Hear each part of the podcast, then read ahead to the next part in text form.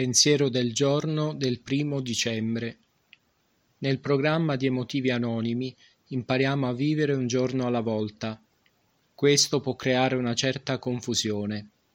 I nuovi arrivati spesso dicono e la programmazione ci sono cose che bisogna organizzare in anticipo. Certamente ci sono degli eventi della vita che richiedono organizzazione. Noi diciamo fate programmi per il vostro impegno, ma non programmate i risultati, non decidete il risultato prima del tempo. Fate tutte le azioni necessarie per mandare avanti il vostro piano e lasciate i risultati al vostro potere superiore. Meditazione del giorno. Fa che io sia disposto a essere flessibile e a ricordare che ora sei tu che controlli la mia vita. Oggi ricorderò Posso fare dei programmi senza cercare rigidamente di controllare i risultati.